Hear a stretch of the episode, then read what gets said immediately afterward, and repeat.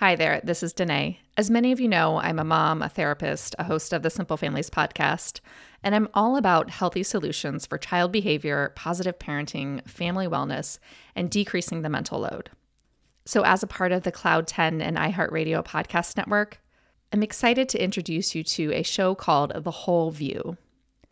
This podcast helps listeners find happiness and health inside and out from a holistic view. So I thought I'd play a little snippet from their show. Host Stacy Toth talks about topics like the importance of getting enough sleep, prioritizing mental health, and the hidden toxins in personal care products. You can listen to The Whole View by clicking on the link in the episode description.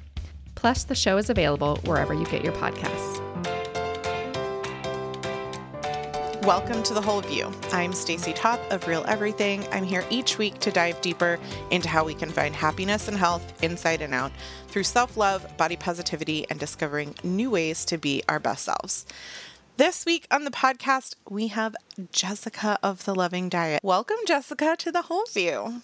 Thank you. Hi, Stacy. It's great to be here. You are no newbie to clinical nutrition. Going back to the late nineteen hundreds, anytime I see like nineteen ninety anything, I'm like, oh gosh. So twenty-five years, in other words, you've focused on functional nutrition and looked through the lens of root cause. And of course, over that time, your practice has evolved to align with more current published clinical research. Again, kudos, high five. We appreciate all these things. Right now I'm at Stanford and I'm in the their compassion certification program. And I was able to run my own study of how self-compassion helps with eating disorders. And because I'm a nutritionist, because I wrote the book, The Loving Diet, because of so many people struggling, and I couldn't find a program for disordered eating from people who are recovering from restricted diets.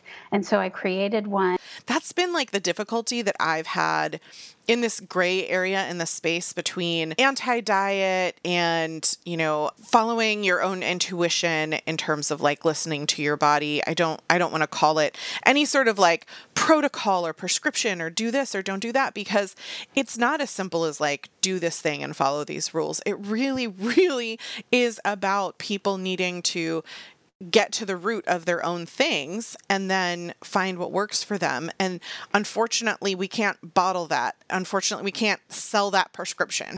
There's a lot of people trying to listen to their body, and your stress goes up.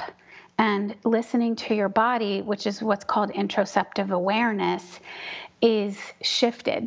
So it actually becomes almost impossible for people who are highly traumatized, have a high A C E score, maybe have P T S D from their doctor's interactions, that their interoceptive awareness, their ability to interpret accurately signals in their body goes down. So we have a whole bunch of people trying the best they can to do a certain way of eating properly, and they don't know how to interpret the signals correctly. And it's not because they did anything wrong.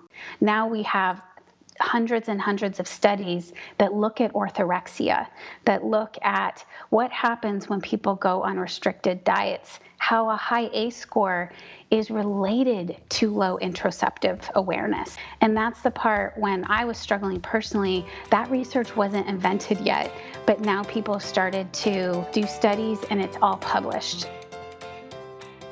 Thanks for tuning in. I hope you'll check out The Whole View.